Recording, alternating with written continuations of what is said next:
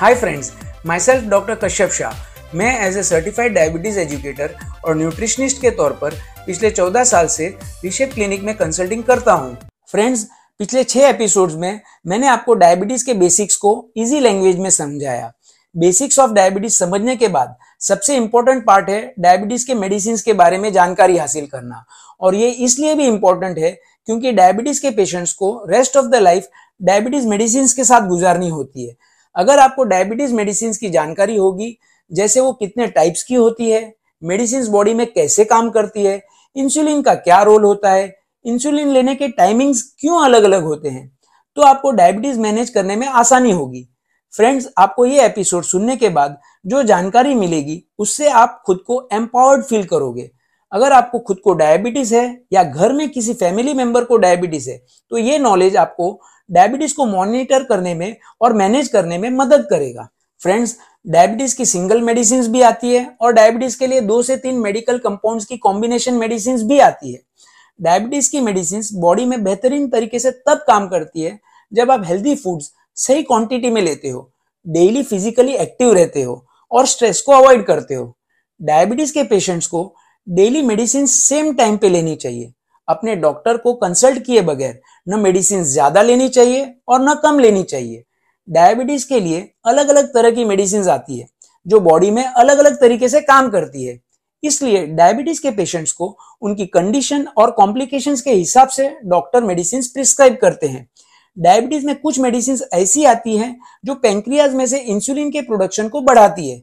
Example glimepiride कुछ medicine intestine में sugar के एब्जॉर्प्शन को कम करती है। एग्ज़ाम्पल एकरबोस कुछ मेडिसिन मसल्स के ज़रिए बॉडी में मौजूद इंसुलिन को बेहतर तरीके से यूज़ करवाती है। एग्ज़ाम्पल पायाग्लिटाजोन कुछ मेडिसिन लीवर से शुगर प्रोडक्शन कम करके इंसुलिन रेजिस्टेंस को बढ़ाती है। एग्ज़ाम्पल मेटफॉर्मिन कुछ मेडिसिन पेंक्रियाज में इंसुलिन प्रोडक्शन को बढ़ाती है और लीवर में शुगर प्रोडक्शन को कम करती है। एग्ज़ाम्पल सिटाग्लिप्टिन कुछ मेडिसिन किडनी में से पास होते हुए ग्लूकोज के रीअब्जॉर्प्शन को रोकती है। और उस ग्लूकोज को यूरिन के ज़रिए बॉडी से बाहर निकालती है। एग्ज़ाम्पल डेपाग्लीफ्लोजिन कुछ मेडिसिन तीन तरह से हेल्प करती है। किडनी से पास हो रहे ग्लूकोज के रीअब्जॉर्प्शन को रोकती है पेंक्रियाज में इंसुलिन के प्रोडक्शन को बढ़ाती है और लीवर में ग्लूकोज के प्रोडक्शन को कम करती है। Example empagliflozin type two diabetes के पेशेंट्स में डॉक्टर मेडिसिन के साथ साथ कभी इंसुलिन भी प्रिस्क्राइब करते हैं। वो डिपेंड करता है डॉक्टर पे और पेशेंट की मेडिकल कंडीशन पे। फ्रेंड्स एपिसोड टू में मैंने आपसे शेयर किया था कि बॉडी में इंसुलिन पेंक्रियाज में बनता है। आपके ज़्यादातर फ़ूड को बॉडी में शुगर के रूप में कन्वर्ट किया जाता है। शुगर आपके ब्लड में ट्रैवल करके बॉडी के हर सेल्स तक पहुँच जाता है। बॉडी के सेल्स को शुगर की ज़रूरत पड़ती है आपको एनर्जी प्रोवाइड करने के लिए। और इंसुलिन का काम है शुगर को ब्लड में से बॉडी के सेल्स में लेके जाना। टाइप वन डायबिटीज़ में पेंक्रियाज इंसुलिन बनाता ही नहीं। इसलिए इस केस में पेशेंट को इंसुलिन इंजेक्शन के ज़रिए या इंसुलिन पंप के ज़रिए दिया जाता है। इंसुलिन इंजेक्शन में भी आजकल बहुत सारी वेराइटी और कॉम्बिनेशन अवेलेबल हो गए हैं। मैं यहाँ बेसिक छह टाइप के इंसुलिन की बात करूँगा। फ़र्स्ट है रैपिड एक्टिंग इंसुलिन, जो लेने के 15 मिनट के अंदर काम करना चालू करता है और उसका इफ़ेक्ट दो से चार घंटे तक रहता है। सेकंड है शॉर्ट एक्टिंग इंसुलिन जो लेने के 30 मिनट के अंदर काम करना चालू करता है और उसका इफ़ेक्ट तीन से छह घंटे तक रहता है। थर्ड वन है इमीडिएट एक्टिंग इंसुलिन जो लेने के एक से दो घंटे के अंदर काम करना चालू करता है और उसका इफ़ेक्ट अठारह घंटे तक रहता है। फोर्थ है लॉन्ग एक्टिंग इंसुलिन जो लेने के एक से दो घंटे के अंदर काम करना चालू करता है और उसका इफ़ेक्ट 24 घंटे या उससे ज़्यादा तक रहता है। फिफ्थ है अल्ट्रा लॉन्ग एक्टिंग इंसुलिन जो लेने के एक से दो घंटे के अंदर काम करना चालू करता है और उसका इफ़ेक्ट बयालीस घंटे या उससे ज़्यादा तक रहता है। सिक्स है प्री मिक्सड इंसुलिन, जो लेने के पाँच मिनट से एक घंटे के अंदर काम करना चालू करता है और उसका इफ़ेक्ट दस से सोलह घंटे तक रहता है। फ्रेंड्स, मेरे पॉडकास्ट के आने वाले सीज़न में मैं आपसे बहुत डिटेल में इंसुलिन के बारे में बात करने वाला हूँ। फ्रेंड्स, आप अपने ब्लड शुगर लेवल्स को चेक करके बॉडी को लगने वाले इंसुलिन का ट्रैक रख सकते हो।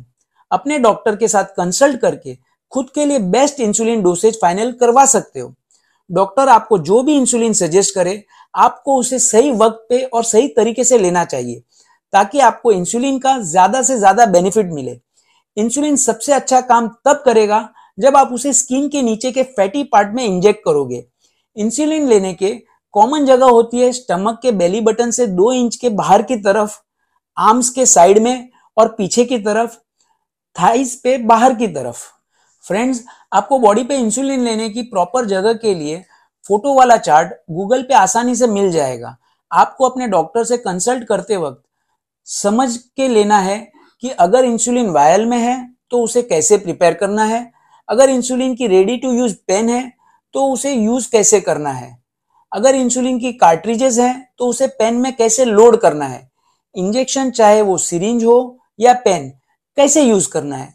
इंजेक्शन साइट को चेंज या रोटेट कैसे करना है? इंसुलिन को स्टोर कैसे करना है? इंसुलिन यूज़ का रिकॉर्ड कैसे रखना है? फ्रेंड्स अगर आप दिन में तीन से चार बार इंसुलिन के इंजेक्शन लेते हो तो इंजेक्शन साइट को आपको रोटेट करना चाहिए। क्योंकि कभी कभी बार बार लगातार एक साइड पे इंजेक्शन लेने से वहाँ लंप बन सकता है, जिसकी वजह से इंसुलिन के एब्जॉर्प्शन में फ़र्क आ सकता है। उसको अवॉइड करने के लिए आपको इंसुलिन लेने की साइट का रोटेशन करते रहना चाहिए। आप दो रूल फॉलो कर सकते हैं साइट रोटेशन करने के लिए। पहला रूल है, अगर आप सुबह थाई पे इंजेक्शन लेते हो तो आपको डेली सुबह थाई पे ही इंजेक्शन लेना चाहिए। और डेली शाम को आप इंजेक्शन आर्म्स पे ले सकते हो, क्योंकि इंसुलिन का एब्जॉर्प्शन साइट पे डिपेंड करता है। अलग अलग साइट पे अलग अलग स्पीड से इंसुलिन एब्जॉर्ब होता है। इसलिए डेली सेम पार्ट पे इंजेक्शन लेने से कंसिस्टेंसी मेंटेन रहती है। सेकंड रूल है, आप मंथली बेसिस पे साइट रोटेट कर सकते हो। आप दोनों आर्म्स में साइट रोटेशन कर सकते हो या आर्म्स की जगह थाइस पे इंजेक्शन लेके साइट रोटेशन कर सकते हो। और फ्रेंड्स अगर आप कंफ्यूज हो रहे हो तो नो वरीज आप अपने डॉक्टर से कंसल्ट कर सकते हो। फ्रेंड्स ये टॉपिक आपको थोड़ा सा मेडिकली कंफ्यूज लग रहा होगा। तो उसे दो से तीन बार सुनिए, ताकि आपको क्लियरली समझ में आ जाए, वैसे मैंने मेरी तरफ़ से पूरी कोशिश की है आपको समझाने की। फिर भी आपका कुछ भी सजेशन हो, या आप मुझे कोई सजेशन देना चाहते हो तो मुझे मेल कर सकते हो। नेक्स्ट एपिसोड में मैं बात करूँगा डाइट के बारे में। Till then enjoy healthy and physically